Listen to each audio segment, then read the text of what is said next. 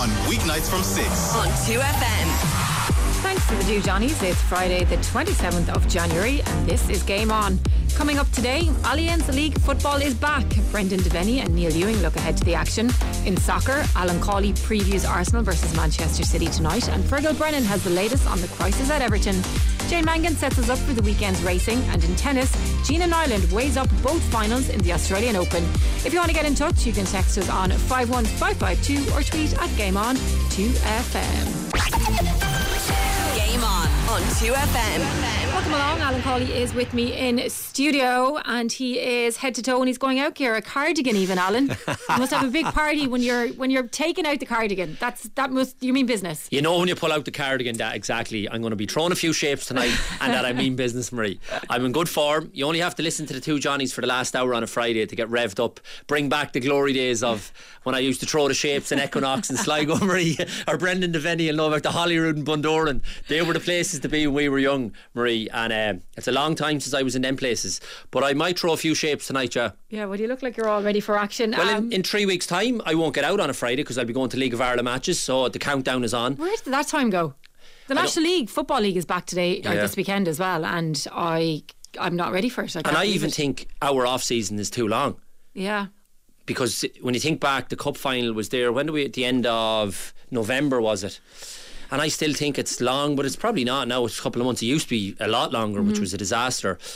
It's only a couple of months now, but it still feels, you do miss it. Like when you're so used to going to the games on a Friday, you do miss it. I think though, because of the access that we get now from social media, that you do feel more connected to it. So like for the last few weeks I have been watching teams going back pre-season. You're seeing them kind of back integrating into their club grounds, and you're just getting a little bit more of an insight into what they're doing, who's joining. You're seeing more unveilings because everything is just so much more it's just so much more in your face. Yeah, absolutely. And it's actually been quiet, Marie, as well, which is a good thing, because normally there's so much chaos around this time with players leaving, everybody out of contract. But to be fair to the clubs, things are slowly getting better and they're prepared now to offer players 2 and 3 year contracts, which obviously makes them, obviously in terms of keeping players around at the club for a lot longer, sustaining teams that you're only having to maybe turn over 4 or 5 players each season rather than it used to be 10, 12, almost changing your whole squad. So that can only be a good thing and a positive as well. So it actually is a lot quieter in terms of the comings and goings, players and all that kind of stuff. But there was a really important one last night and I'm not sure if you got wind of it, but Adam O'Reilly, who was at St Pat's last year, who was probably one of their best players and had a real impact on the league itself, not just on St Pat's. He signed for Derry last night, and again you look at Derry, the recruitment over the last 18 months since Rory has gone in, winning the cup final. This is the year that they're going to challenge Shamrock Rovers properly to a title challenge, and that's a serious signing as well, because he's very, very good, O'Reilly. Yeah, with David Snead on last night, and he was making the point that because of the way things are now with the UK and maybe not the same opportunities that there have been in the past for our young players, it's becoming a young players league. Yeah, I think it's been a young players league for the past probably 4 or 5 years, Marie, to be fair. Like I go back to even when I was playing, and you'd always have older lads in the dressing room, senior pros, which was always a good thing as well. And sometimes I think that's missed from the league. Like it's probably due to circumstances, you says, with Brexit and finances, that it's just become a younger, like not a kids league, but more a development league is what I would call it now. And the opportunities are there for young lads to make their way in the league here at 18, 19, 20 and then go away. And to be honest with you, Marie, the amount of opportunities for lads, I know you were speaking mainly on, I suppose, lower league lads and lower league teams last night, but the opportunities for young lads now, you only have to go back to last summer, and I think 10 or 12 of our best young players all went to the UK. Now you might class them as going to lower league clubs, but they're going to clubs where they'll play and they'll get an opportunity and get a chance. And for a young lad starting off now, and I know we have in terms of the academy structures, 13, 15, 17s, 19s, all that kind of stuff, for a young lad now to come through that pathway and eventually play in a first team at maybe 18, 19, the opportunity to go to the UK now after off the back of maybe 50 games here is unbelievable for them. You know, it's a really great opportunity. Yeah, and they're probably more accustomed to the environment as well, because they have those national leagues now in place, and they are, a lot of them are part of setups that are, academies that are now attached to the clubs, and the structures are a lot better than they were maybe when you were young, Al. Yeah, 100% the structures are, and that's what I'm saying, like my initial point about it slowly getting better. It is, you can see that. Obviously we want to get it better a lot quicker than what it is, but and you only even have to look at the news coming out today about the prize money staying the same as well. Like, that needs serious kind of addressing as well. Now I know the FAI are putting the spin on it that it's a 30% increase over the last 3 years, but it didn't change from last year either, so that needs to certainly be addressed, because when you think of the money that's on offer for the teams getting into Europe and getting through around Europe, and then you look at a team playing 36 games and only getting 100 grand, 125 for the winners, 36 for the first division, 12 grand for the women's league, like, that needs serious looking at, Marie, as well, in terms of us trying to just to make the clubs better and the facilities better, as you said, for the young lads coming through with the structure, because all the onus is on the teams here now to develop the players. The days of English clubs developing our players is long gone. Yeah. So the onus and the responsibility for lads here to develop is all on the clubs now, for the bigger picture stuff in terms of maybe going on to playing with the national team. And I know you might think it's obviously a serious jump going from 13, 15, 17 to me talking about a lad playing with the national team, but that's where we have to be focusing on, that you have to get the best standards in place for the young lads to come through that pathway. Then if they're good enough to go across the water at 18, 19, then they will eventually represent their country. Yeah. And the young girls as well, while we're at it. It's great to see the structures improving for them as well. I don't think we're ever going to see the days, though, when we have lads playing League of Ireland and inter-county Gaelic football as well, like we did with Brendan Devenny. Brendan, how would you get on now, do you reckon? I'll tell you what, forget about the football. Cawley, what a shout. Hey, listen, I remember Equinox, Sanadoos. Could you believe that, lad? I might have been able to take you on the soccer pitch and see you in a dance floor. In trouble there, everyone. In trouble. You can still mix it with the young lads, so is what you're saying, Brendan. Well, do you know, honestly, people used to say about the sport, I obviously had to have a hip operation and that. People say, well, you play too much sport. Actually, it was a breakdance and done me, you know. Oh, God. Well, Neil Ewing is on the line as well. Neil, did you ever frequent any of these places the two lads went to often, by the sounds of it? I think the two lads are showing their age. I knew he'd say that. And I've heard a few of the older generation around Sligo mention those names now, but any of the photos I've seen have been black and white. And to be fair to Neil, I was going to jump in and say that, Marie, we are a little bit older than Neil, so I'm not sure where Neil's place would have been when he was coming up through the ranks. I'm still in the ranks. But would you wear a cardigan on a Friday night, though? That's the question, Neil. Oh, well, yeah, I wouldn't be one for style advice, but yeah, I'm still not sure on the cardigan. Maybe I'll bow to Alan's better judgment on that one. Yeah, I'd say Alan's kind of a law unto himself when it comes to the fashion. All right, anyway, we'll move on from the nightclubs and the fashion and to the fair this weekend, because the National Football League is back, the Allianz League's round one this weekend, and it's hard to believe that we are back. And look, Brendan, I was on with the two Johnnies earlier, and before I even look at any games or talk about any games, I have to start with the fact that Dublin aren't in Division One, and it just feels so strange to think that when we're looking towards an All-Ireland and putting, you know, near certainties up who'll be contesting in the latter stages, that the team that we think will probably be up there are not playing top-level football at the moment.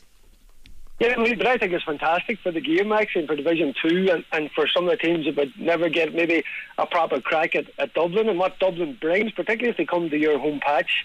And I think with Derry's season last season, you'd have to say that's a phenomenal. There are going to be a couple of good Kildares on there, always going to give the Dubs a game. We're always hoping, as a Kerry man said to me, the Cork boys are like mushrooms, they spring up overnight, these teams can spring up. So we're hoping for the Cork comeback. And I think that Division 2 is going to be fascinating because of the Dubs being in there. And in many ways, we get a bit set sometimes in the Championship, and no harm to the Dubs, obviously winning the Championship every season. Obviously took a lot of, I suppose, the excitement out of it.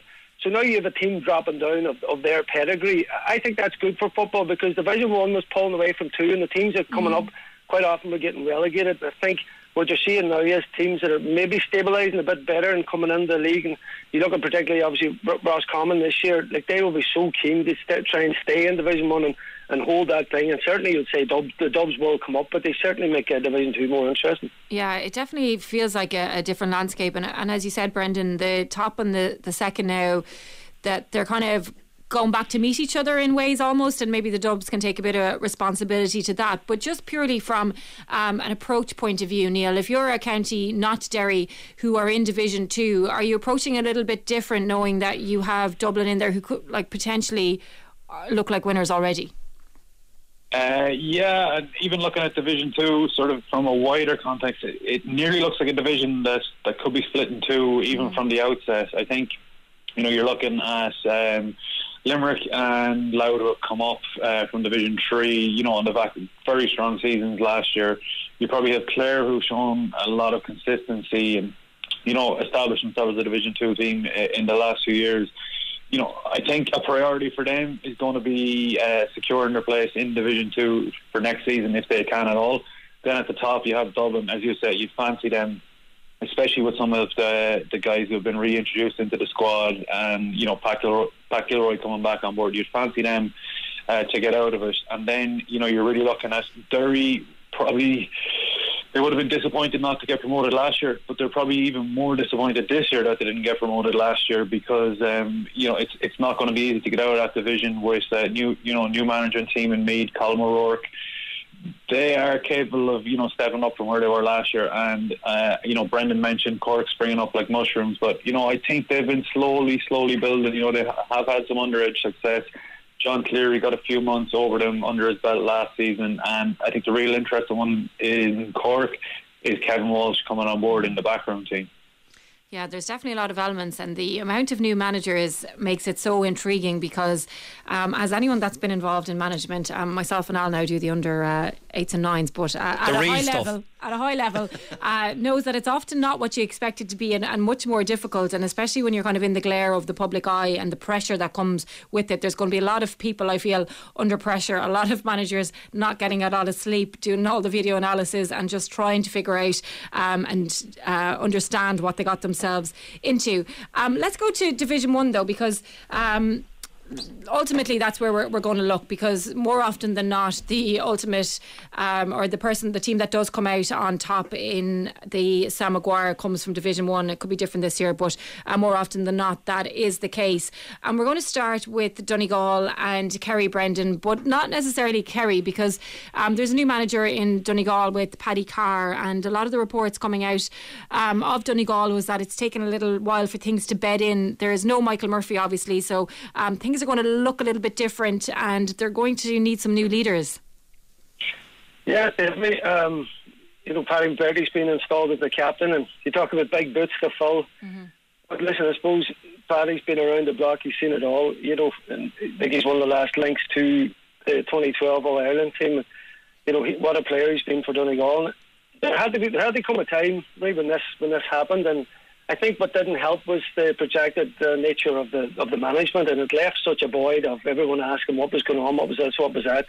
Then when finally the management was ratified, and you know, Aidan Rourke came in, then Paddy Bradley came in as well in a backroom team, and they've amassed quite a big backroom team now, which all county teams needed as well. They then had to deal with injuries. There was people then didn't seem to be turning up for training, and there was different people. Are they going to commit next year? Are they not? And the river mill here in Donegal was off the charts. I've never seen anything like it. So it was a tough start for them all to get bedded in for so many reasons. I mean, Neil McGee retired as well. And I know Neil mightn't have been a third starter, but surely, you know, a huge presence in the dressing room, along with the likes of Michael as well. So they've had to put all that aside. I think most Donegal people realise that going into the season now, it's going to be a new team. It's going to take a bit of bedding. There's long-term absentees at the minute. Michael Langan, Oisin Gallon, Kieran Thompson, Paul Brennan are all long term. So straight away, you know, you're going into a competition with, I mean, Shane O'Donnell, who's probably Donegal's best forward last season. He wants to take a break. He's studying up in DCU there. So his brother Niall is nursing a long-term injury as well. Paddy Morgan, who was one of the bright sparks with Donegal as well in last year's championship, he's in Liverpool and hasn't committed yet as well. So a lot of questions hanging over Donegal in terms of, you know, we're talking about new management and players and teams pushing up and getting better and better. And at the minute, you know, it's a very tough job for the new management to come in and do. But listen, you got to be positive. It's a league. All-Ireland Championship coming to town, you know, they're certainly coming up maybe a bit threadbare as well. So it still should be a big day in Ballyfermot. Yeah, like in one way it's good to go and play a team like Kerry because you really know where you're at. On the other hand, it is Kerry coming to town, and if they approach the league like they did last year, they're not going to want to lose any games whatsoever. But Neil, Jack O'Connor has said they are behind the curve this year, and of course it is Jack O'Connor, so you do have to take it with a little bit of a pinch of salt. But to be fair to him, they're missing a huge amount of players. Yeah, and we've seen last year just how ruthless Jack O'Connor was when it came to even the McGrath Cup. You know, he came in, he really wanted to make an impression. We've seen two guys playing Sigerson midday and then travelling to be part of the squad for a Sigerson Cup game that afternoon. You know, that really showed Jack O'Connor was targeting every single competition. I think, you know, winning that All Ireland last year is a huge amount of pressure off for Kerry. A lot of unavoidable unavailabilities for Jack O'Connor this weekend. I don't think he'll be as concerned as he would have been last year if he was entering the league down this many players. I think, you know, a little behind for Kerry is probably about par for a lot of other counties, even in Division One. So, you know, I think even for him, it's going to be an opportunity to build depth in the squad. You know, Shane Ryan missing in goals, by all accounts he might miss the next few weeks, you know, so I think that's one area Kerry maybe do need a bit of depth in as well. Probably middle of the field too. They've lost David Moore, and it wasn't an area where they had a huge amount of strength in terms of a physical presence. So you know, a good opportunity for Jack O'Connor to see what he has available there, and I think even Kerry missing those players, they're going to get enough results to maintain their Division 1 status, and I think for Jack O'Connor this year, that might be enough, whereas, you know, last year it was very definitely about going out and getting a national title in the league to kick off the year. Yeah, and I guess, Neil, as well, like a lot of the time, if you can just get a couple of wins under your belt, get a few points on the board, and then just try and see it through to the end of the league, it's not a bad way to approach it when you're at the top. No, definitely not. Not when you're going to have players like Kerry are going to have coming back in over the next few weeks. You know, you're looking at adding back in the Cliffords, you know, Paul Murphy, Paul Gini coming back from injury, Sean O'Shea coming back from injury. You know, any squad, if they can have a result or two on the board and start to add in those players, you know, they're in a pretty decent position. And I think with the introduction of the round robin even later in the year, I think it takes some of the focus off the league this year as well, especially in Division 1. You know, all those counties are guaranteed to be part of the race for Sam Maguire, and they're guaranteed, you know, 3 games at the height of summer. So, you know, they're maybe not going to be as concerned with peaking and hitting the championship running this year. Yeah, it does have a different feel to it, all right, that's for sure. One of the managers that will be under the spotlight is Kevin McStay. Mayo play Galway this weekend at Portjoyce. Has named a really strong line-up. He has 11 of the side that started in last year's All-Ireland final. Obviously, Shane Walsh isn't one of them, but the Mayo team news is in as well. McStay has handed out 2 debuts, and he's named Paddy Durkin as his captain, Brendan Devenny. And you know, we're talking about players stepping away and big leaders and just those faces that aren't going to be around, and it feels like Mayo do as well need to start developing some more leaders. Yeah, well, certainly they are the unique team, I think, in all the GAA that we've seen, and certainly in the last 10 to 15 years, you know, they've been the closest thing that could ever rock the Dubs when they were in the pomp, but just maybe the timing of things. Sometimes in football you can come in at the wrong time or the right time, and things can fall into place. But it's been a tough road for them. But they have so many leaders in there. And listen, what a management team, huge experience, and you just know it's going to be very professional in there with McStay, and of course Roger's moved down there and McKeel and these guys. They obviously have, you know, come in there with massive purpose, and I suppose it's the kind of lift they needed, because we keep thinking we may, oh, they're going to get a wee bit jaded, are they going to have to have a few very tough years? And I know they dropped down the division to come up again, but there's enough talent in there, and you see physically, me, there's enough ability in there. You just always think about the inside line and the scoring potential of them, and I think that's a big thing. And whether they want to run the ball as much, are they going to kick the ball,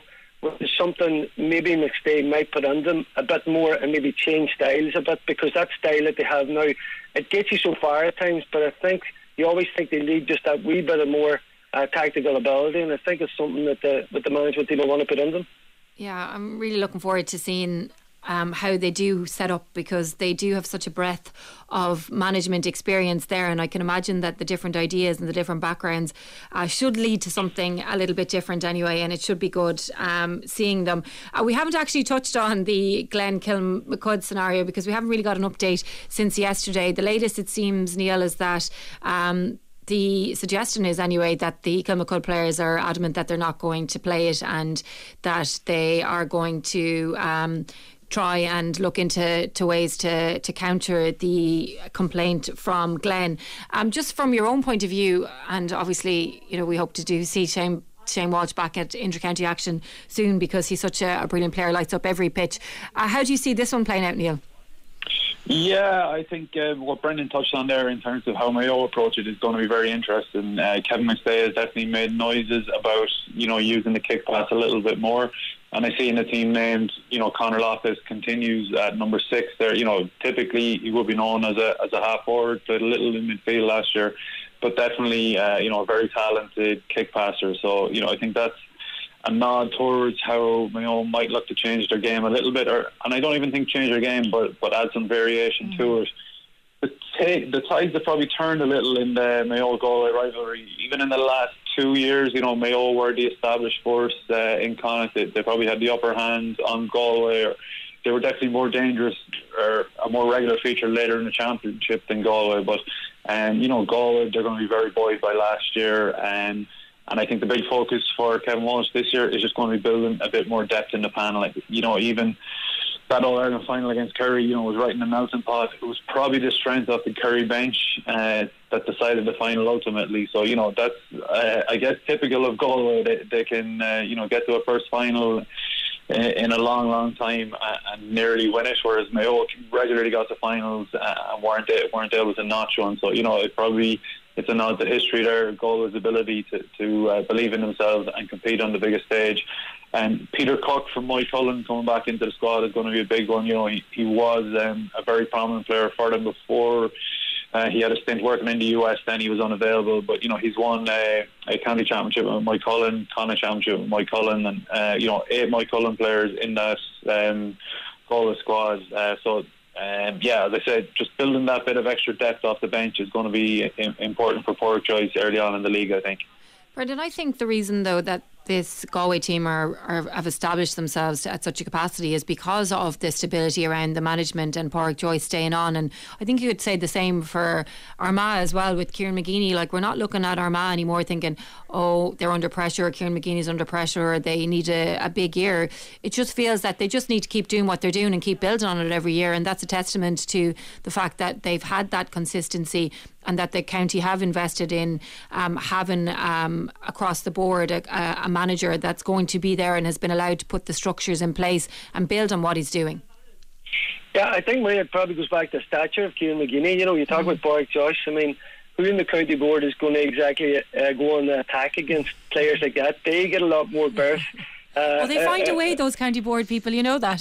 Well, upper dealers on there, we could be on the rack after a season. But you know, you got to think that Joyce in particular, the way McGeaney actually had a couple of very tough seasons there, where if it wasn't himself, I think he could have went. But they stuck with him because they seen a plan, and they seen, I suppose, a future that they were going to try and push through. Then I think Joyce, you know, he's a shorter time in the job, but he came on talking big noises with me about winning All Ireland, and at the time we weren't expecting that at all. And I just think there's a huge thing now we marrying these seasons together between the length of some of these clubs. I mean, look at Moycullen, you know, you're just talking about what they've been in, and I was just looking at Sean Kelly. I was up at the semi-final there. That was his 7th semi-final of the season. I mean, it seems crazy that a player's involved in that, and then he's supposed to be back playing the college again in Galway. And I just wonder, where do you drop it down? Do you lift it up? The league's coming fast. The championship's a couple of weeks after that. And you were talking earlier about, obviously, the Cliffords and the Rathmore boys and that coming back. Where do you get the time to break off to get back to that elite level of training? Because you're not training, obviously, at the same level with club. So it's a funny kind of spectator to not only get the body right, but I suppose then mentally, then how you approach each competition, because it's coming so fast. So you need players to be at their best in the championship. Obviously, when the provincial's over, we go into the group stages. So it's becoming more, I'm looking at this season thinking the whole season is a bit more leaguey than anything, until maybe we get to a decent quarter or semi, because pre that there, it's like the provincials is a certain competition on its own, and then you're leading into a group stage of championship, which we know and we've seen from the previous ones. They are a wee bit like a decent league game. So I think it's going to be a hard season to figure out, and I feel a bit sorry for the fellas at the very top of those club teams and the fellas that are in Sigerson as well, because it just seems that they are really being pushed to their limits in terms of how much they're playing and how much their life is devoted to GA. Yeah, there doesn't seem to be any quick fix. There doesn't seem to be anyone who's figuring out the right way to do things, but there are positive noises coming out about the split season though, and players, the ones that aren't involved all year round with the club, seem to be enjoying the fact that they can actually look at a certain time of year and say, well, I have a week here or a week there, and can possibly get away. But it does feel at the moment that it's so condensed, and once it starts this weekend, it is just, you nearly blink and you're going to be at All-Ireland final time, because there's so much to come. But the one thing about this Division One, Neil, is that there's just so many teams from Connacht and Ulster that it will probably start to feel samey after a while. Yeah, there's definitely a bias towards the northern half of the country in this division for sure. The Ulster battles, you know, they're always going to be intriguing. You just wonder, you know, going into the Ulster Championship, you know, if teams have a few wins on the board later in the league, will they be as keen to show their hand?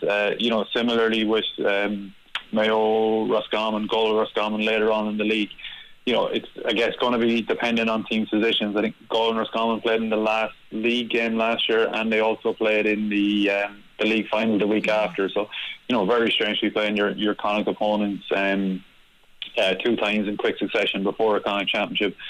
So yeah, it's going to be interesting to see how management teams approach that. And you know, I'm reluctant to say it, but I just don't think that the penalty of going down to Division Two will be seen as as big a punishment as it was in previous years for managers this year. So I hope that doesn't take away from you know, the compelling National Leagues that we've had for the last few years. Yeah, it's an interesting one because of the amount of jeopardy that's involved this year with Division Two, and the way that the Sam Maguire is going to play out, and how you qualify for it and who doesn't qualify, that you really need to be up at the top of Division Two to guarantee that you have that Sam Maguire football. So I'd say that once it gets going, there will be a lot of intensity in that Division Two, and Division One may seem like an attractive prospect depending on how it all plays out, especially for the new manager. As we mentioned, Armagh, they're playing against Monaghan, Vinnie Corey at the helm there as well. And then you have Roscommon and Tyrone, Davy Burke, the new manager in there in Roscommon. Brendan, Tyrone, I feel that we don't really know where they're at all after last time. Yeah, I agree with you. That's a fair enough analysis. I mean, we've never seen, I don't think, I can't remember since it was a second chance where a team wins All-Ireland and get bang knocked out. And I know it was a different season because not everybody was in it, and you can forgive them for that. But, you know, Logan and Dewar obviously took over, and there were so many question marks about, like, had they enough experience for it, had they this or that, and they had a dodgy enough start where I seen a couple of guys call and say, why, what happened there? And then the turnaround of all turnarounds, and I know it was, you know, in COVID times and all that, but they actually swept in All-Ireland. I mean, they were brilliant. They changed the game a wee bit too much from Tyrone and down sitting in their shell in Hearts time. They went man for man. They kicked past the ball and they played more to their strength. I mean, it was an unbelievable season. But then the following season, to get dumped out of Ulster, I mean, Derry and Armagh accounting for them bang, the same two teams that actually beat Donegal, and they're certainly on the up. But listen, mate, they were the best team in Ireland 2 seasons ago. Yeah. So you got to think at the end of this season, you know, they'll be back now. They lost heavily to Derry, not heavily, but Derry outplayed them, and they just looked like they wanted a bit more. And it was a McKenna a cup final, and you're probably looking for a bit more from Tyrone. You're looking at going, God, they don't really look right. But then again, they didn't look right a couple of seasons ago.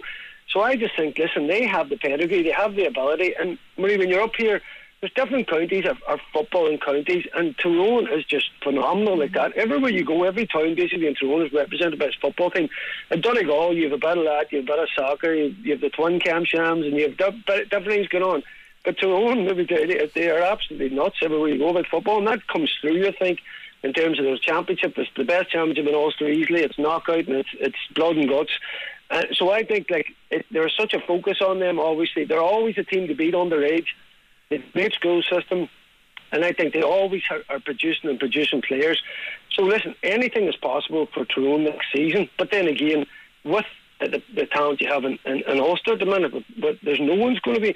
The five teams there in Ulster now, they can all beat each other on any given days, and that's what makes this thing interesting. But certainly Tyrone, from where they are, you know, in that dressing room, it's a massive thing to know. Listen, we can be the best in Ireland. So while they're in the gym and they're training, and they've more or less had a year off, I think they're a very dangerous team. Very strange performance against Derry is the same way, but certainly get into the league. No one will want to play them because of the way they play. They're always a tough opposition, and still team in Ulster to beat for me.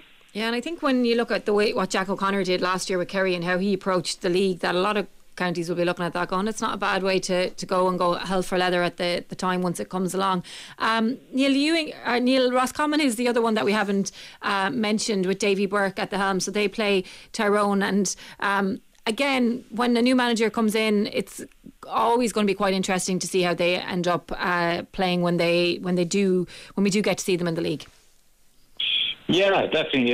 It's quite a task for Davy Burke to take on. You know, really, and this is in no way to take away from what Roscommon have achieved, and you know, establishing themselves as a Division One, Division Two team. But it's hard to see what success is for Davy Burke and Roscommon. You know, if he gets relegated, there's probably going to be a certain amount of negativity in the county. You know, if they win the Connacht Championship, it's something they've done over the last few years, and even at that, to do that is going to be extremely difficult now. And you know, really, they're looking to push to that next level, which will be an All-Ireland semi-final. You know, establish themselves in the top half of Division One, and I'm just not sure if they have the players to do that, to kick on to that next level, and that's probably more reflective of the quality in the next level. You know, in terms of population, Roscommon are really, really overachieving. They're the envy of a lot of counties around the country. So, you know, it's a big task for Davy Burke to take on. He's added Mark McHugh from Donegal, you know, comes with a decent reputation from his coaching work with the Donegal ladies. Mm-hmm. Jerry McGowan, who was a Sligo man who was involved with Clare the last number of seasons, has also joined the backroom team there. So, you know, not only is he an interest in Whiteman himself, but the backroom team is interested. I have heard noises that he's going to look at some younger players, you know, give a lot of young guys their chance. Davy Burke obviously won an Under-21 All-Ireland with Kildare, so he has that connection with youngsters. You know, he's used to blood and young faces. So, I just think they're going to have to find, a few new players at another level. They have probably 20, 23 fellas at a very, very similar level. They need probably 4 or 5 fellas with, you know, a little bit of an X factor or something a little bit different to kick them on to the next level. And you know, for Davy Burke, it's going to be difficult to do that. It's probably going to take 2 or 3 years. So, you know, step one for them will be consolidating in Division One this year, and then, you know, having a rattle around the nasty side of the Connacht Championship. They have to play about Mayo and Galway even to get to a final. So, yeah, a difficult year ahead for Roscommon in terms of what looked like success, and it's going to take a little bit of patience from Roscommon supporters who, while they're extremely passionate, would not be renowned for their patience. Okay, well, it is upon us now. It'll be on all over the weekend, and we will be reviewing all the action on Monday's programme as well. Brendan and Neil, thank you so much for joining us. Once I got into it, then I really enjoyed it, because I was apprehensive that I wasn't ready for the league to come back, but now I'm actually looking forward to it. So you did your job, Brendan and Neil. Thank you so much. Yeah, too much boardroom talk this week. Yeah. Get to the pitch. Talk to you soon. We're going to take a very quick break. Thanks, Marie. And we'll be back with football. On 2FM. Welcome back. It's now time to turn our attention to football. Alan Cawley is with me in studio. Fergal Brennan joins us on the line. Fergal, we have to start with Everton, because it's been such a saga over the last few weeks. Everything that's been happening with Frank Lampard, with the club, with the fans, with the board, it's been ongoing, and it has been drama filled, and now the drama looks set to continue because Sean Dyche is in line to be the next manager.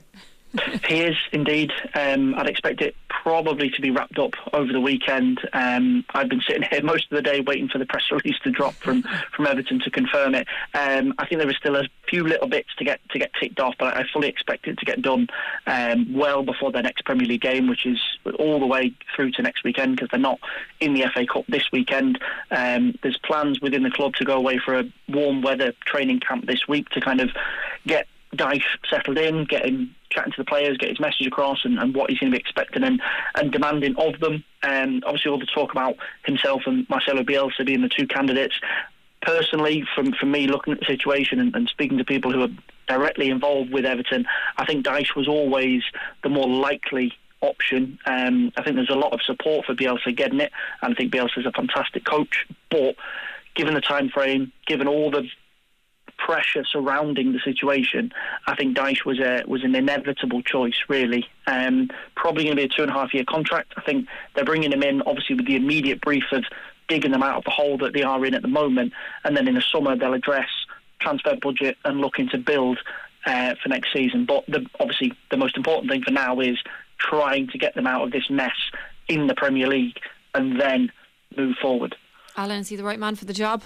I like Sean Dyche. I always have. He did a brilliant job at Burnley, as we all know. Mm-hmm. Well established Premier League manager, and I think because of the situation and the position that they find themselves in, Murray, between the two names, as Fergal said there, Bielsa and Sean Dyche, I think it's certainly the right one out of those two, and I think it's the right one in general anyway. Bielsa, there's just so much noise and chaos around him, and at the moment that's all there is around Everton at the moment, is noise and chaos. I think what it needs is exactly someone like Sean Dyche, who's measured and balanced, a calm head, who has all the experience of being in that position in the Premier League, and I think it's a really good appointment. It's probably an appointment they should have made 2 or 3 years ago when he was linked with the job, but I do think he's had enough time out of it now. He's probably refreshed and ready to go. Big club Everton, I know it doesn't seem like that at the moment, but they are a very big club, and I do think it's the right appointment, and it's a good appointment. Fergal, was there a talk that Bielsa wanted the Everton under-21 job first? I think that's a bit of kind of social media nonsense that's been floating around. I think that's more of a connection with the way that Bielsa operates. He wants to be in control of almost every aspect of the playing side of a club when he takes over, and it was the same with Leeds. He was massively involved in the youth set-up and looking to bring players into the first team. I don't think that was a consideration. I don't think he would ever accept that job. But it's an indication, as Alan mentioned there, of two incredibly different strategies between Bielsa and Dyche. Dyche is someone that the task at hand, he's an excellent candidate to deal with. Marcelo Bielsa, if you're looking to build a culture, if you've got 3-4 months on your side, summer pre-season or even a World Cup break, he's someone that you would go to. But in terms of the here and the now, it was always going to be Sean Dyche, and I'd expect it to be Sean Dyche within the next 48 hours or so. I can't imagine Bielsa giving Sean Dyche like player reports and stuff from the 21s. Just on Everton before we move away from it, the talk about it been sold, or some of it been sold, or the board and the owner's been open to investment. Is that the situation that the club are in now, or is it again just reports? I think it's a situation where Farhad Moshiri is open to a sale. I think he himself is potentially having concerns in the long term about his role at the club, and obviously it's been very negative over the last 12 months in terms of the fans and protests and banners being held up and that type of situation. I think a lot depends on Dyche getting them out of this mess and them still being a Premier League team next season, and obviously building in the longer term towards their new stadium. I get the impression from Moshiri's stance that he's come out and said he's committed. We know that often that doesn't always mean exactly what it says on the tin in that sense. But I think he himself would be open to a sale. The issue now is, for a potential buyer, they would want to come into Everton and see a profitable opportunity, which means Premier League solidity, the potential to build towards Europe. And I don't think any of those situations would come about until the new stadium is open, they're playing there, and they're a Premier League team. So I don't see it being in the short term, but I definitely think it's something that Moshiri would consider. Alan, when you're heading to your party tonight, are you going to be asking them to turn on the Man City Arsenal game? I'm not going to the party unless it's on, Marie. I've already told them that.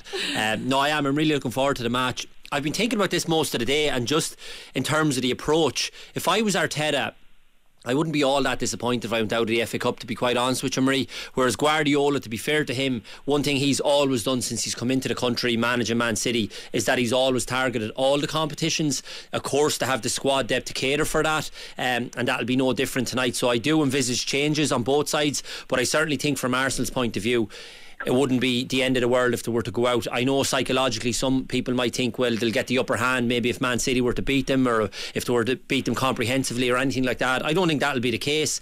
I think it'll be a competitive game, and maybe by the odd goal whoever wins probably fancy Man City, purely from the point of view that I just think Arsenal at the moment have bigger fish to fry in terms of the league, and they'll never have a better chance, Marie. The position to find themselves in at the moment, basically the momentum that they've built up as well over the course of the season so far, I think they're the favourites for the league right now at the moment, and I think Arteta should be putting all his eggs into that basket. Fergal, would you agree, just given how much football's left to be played in the league and how hard it is to win silverware?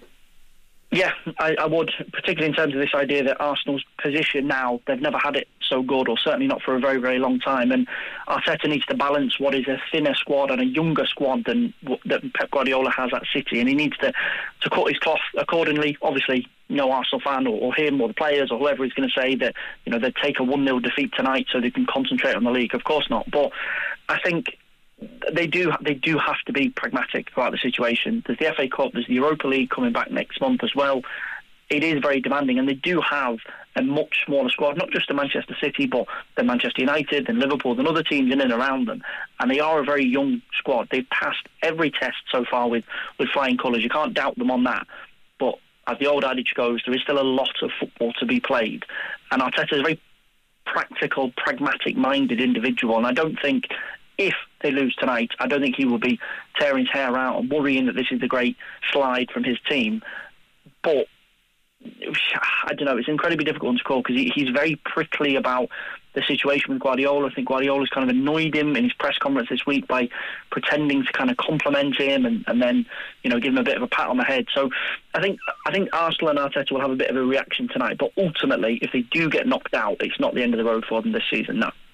Yeah, and I get that, and I saw what Pep was at during the week, and we've seen him kind of go down that road where he's quite condescending, really, and trying to be funny, but I never actually get it. Mm. But Alan, like, they're going to have to play each other in the league twice, I think, now. Mm. Do you want to start losing to them, even if it is only the FA Cup? No, of course you don't want to start losing to them, Marie, and that's the point I was making about psychologically. Is it giving them the upper hand if Man City beat them tonight? Possibly, but I still don't think it will put a lot of fear into Arteta's mind come the league games if they were to lose tonight, because the momentum that they've built up in the league with the full strength team, that's why I'm so interested to see the team that he picks. Will he make the changes? If it was me, certainly, Marie, I would be focusing everything on the league at the moment. That's not to say you're going out tonight and throwing the FA Cup by any means. It's a big game. He'll want to win it. There'll be players that come in, maybe, that if he does make changes, that'll want to impress the manager and get themselves into the first team, all that kind of stuff. But I just think the position that they find themselves in at the moment, especially when you've no Chelsea, Liverpool in the mix this year, all they're really vying with at the moment is Man City, possibly United, but I can't see that. But certainly for Man City, are they're obviously their nearest rivals, and that's who they're going to go toe-to-toe between now and the end of the season. Whereas you come next year, you'd like to think Liverpool might be back, United will be a lot stronger, Chelsea will certainly be a lot better. You could be in the mix with 4 or 5 clubs, where right now at this moment in time, the position to find themselves in, I just think all eyes should be on that. They have the Europa League coming up as well. Again, I wouldn't be too concerned or too worried about that. And as Fergal says, he just has to be pragmatic in his approach in terms of the players. Up to now, he's been quite fortunate as well, Marie, that he hasn't had many injuries to any of the first team players or key ones, only Jesus at the moment. And he's been lucky with Nketiah. Not really lucky, but Nketiah has come in and filled that void. And it's almost as if we haven't even missed Jesus, which has been like a huge compliment to Nketiah, because we all thought if Jesus was to get injured, that could be the title challenge gone down the drain. But he's come in, he's been a revelation. I just feel if they were to get an injury to another couple, the likes of Partey, Zinchenko, one of the centre halves maybe, so he just has to balance that, but I certainly think with the game tonight, of course he'll want to win against Pep and all that kind of stuff, but it wouldn't be the end of the world if they lose. OK, Fergal, thank you so much for joining us. We will talk to you next week. Alan, stay with us, because we have Jane Mangan and racing and the TS days to talk about, so you will no doubt have opinions on that. 2FM. Game on 2FM. Hello, welcome back. We are at the stage of the Australian Open when there are only four players left standing. The men's and women's finals take place this weekend, and to talk us through how they could unfold, I'm delighted to say that Keenan Ireland joins us on the line. Gina, have you enjoyed the last few weeks? Hi Marie, yeah, oh, it's been great. I love the expectation. There's just something about it, isn't there? I don't know whether it's the atmosphere in the crowds or what, but it's great tennis to watch, and it's been... hasn't let us down once again. Huge excitement. Yeah, it feels like it really delivered, and I think maybe because it didn't have the same amount of controversy beforehand, and it was straightforward in ways that you actually just got to focus on the tennis, which is exactly what everybody wanted. Let's start with the men's final. So Djokovic is there against Tsitsipas. For you, how do you think this is going to play out? Yeah, it's a really interesting one, isn't it? Because both of them are playing fantastic tennis at the moment. I mean, Djokovic is Djokovic, you know, he always plays well, but he's going for another bit of history here. This is unbelievably his 33rd Grand Slam final, which is just staggering, really. He's won 21 of them, so he's going for number 22, which would be equal to Nadal. So, you know, there's a lot on the line for him there, so a bit of pressure for him there. But Tsitsipas is playing some really, really great tennis. He's had a relatively easy run through the final as well, apart from his five-setter against Sinner. But I guess the big thing for him is he's never actually won a slam. And he's only played one final before, and that was against Djokovic in the French Open in 2021, where he lost it having had a two-set lead. So there'll be nerves to play there, but he seems a much more kind of mentally controlled player now. He seems to have sort of matured. So I think it's going to be a really exciting final on Sunday. It's hard to see past Djokovic the way he's playing, so it should be a great match. Yeah, it sounds like it is set up to be a thriller. I think as well. Yeah, I think as well the crowd will have a big part to play here, right? Because Djokovic, with all his controversies and you know, further controversy coming up with his dad over the last couple of days. Yeah, you know, if the crowd get really behind Tsitsipas, which they generally do, because there's a lot of Greek support at the Australian Open. That could potentially be a factor there, but, you know, we'll see. Djokovic just looks at the moment. So what about the women's final? So we have Aryna Sabalenka and Elena Rybakina. This one for you, Gina, how's it going to go? Yeah, so both very, very similar playing styles. They're both big girls, both 6 foot tall, both huge hitters. You're not going to see long rallies. It's going to be boom, boom tennis. I think the serve is going to be key for both of them. So whoever is serving best, I think, is going to win this. Rybakina, of course, won Wimbledon last year, and two very different personalities there. So similar playing styles, but you couldn't be more different in terms of how they behave on the court. So Sabalenka is a real kind of aggressive style of player, heart on the sleeve, you know exactly how she's feeling out there. She's fist pumping, she's grunting, she's giving it everything, she's playing to the crowd. Rybakina, on the other hand, is completely subdued, you know, doesn't show any emotion. She's been there before as well, of course, having won Wimbledon last year. And had a tough route to the final, Rybakina. She's beaten some really top players. She beat Azarenka. She's beaten the world number one Swiatek on the way to final, Collins and Ostapenko. So I think Rybakina's going to take this one. I think the experience of her having been in that Wimbledon final last summer will stand to her. And, you know, Sabalenka's been in three semis before, but never a final. First time in a final for her. So it really depends on how Sabalenka handles it, I think. But it should be a great match. A lot of power hitting. Well, it sounds like it, and I love your description. Boom, boom, tennis. Gina, boom, thank you. Boom, tennis. Thanks so much. Enjoy the weekend. We'll catch you soon. Right, from boom, boom, tennis to Jane Mangan. Jane, how are you? I'm well. I'm more to the point. How is Alan after his day's racing? I'm good, Jane. I'm good. I enjoyed it immensely. I had the winner of the big race as well, carefully selected, and it was a great race. And I'm a big fan of Goran, and to see the crowds, Jane, on a midweek day as well, it was absolutely unbelievable, the turnout. So a great day's racing. I had a bird's eye view, literally out on the course as well, looking at the jockeys and the horses and the whole lot. So it was brilliant. Jane, did it live up to what you were expecting? It was. There was around 11,000 people there. The official figures yet to come out from Gorham Park, but it was marvellous because that's a Thursday. It's a standalone. There's not a Grade One, but that race, as I said, has a prestige to it. And I know we've spoken so much about Willie Mullins, his dominance, his brilliance. He's the champion for a reason, but he brought carefully selected back after an injury that kept him off the track for 1,000+ days. So on his second run back to win $100,000 prize is an amazing achievement. And of course then we had Davy Russell winning the Grade 2 onto Hupo, so there was lots to talk about. Sir Gerhard jumped adequately to win his beginner's chase, which didn't look a very competitive event, but that kind of whet the appetite for the weekend ahead.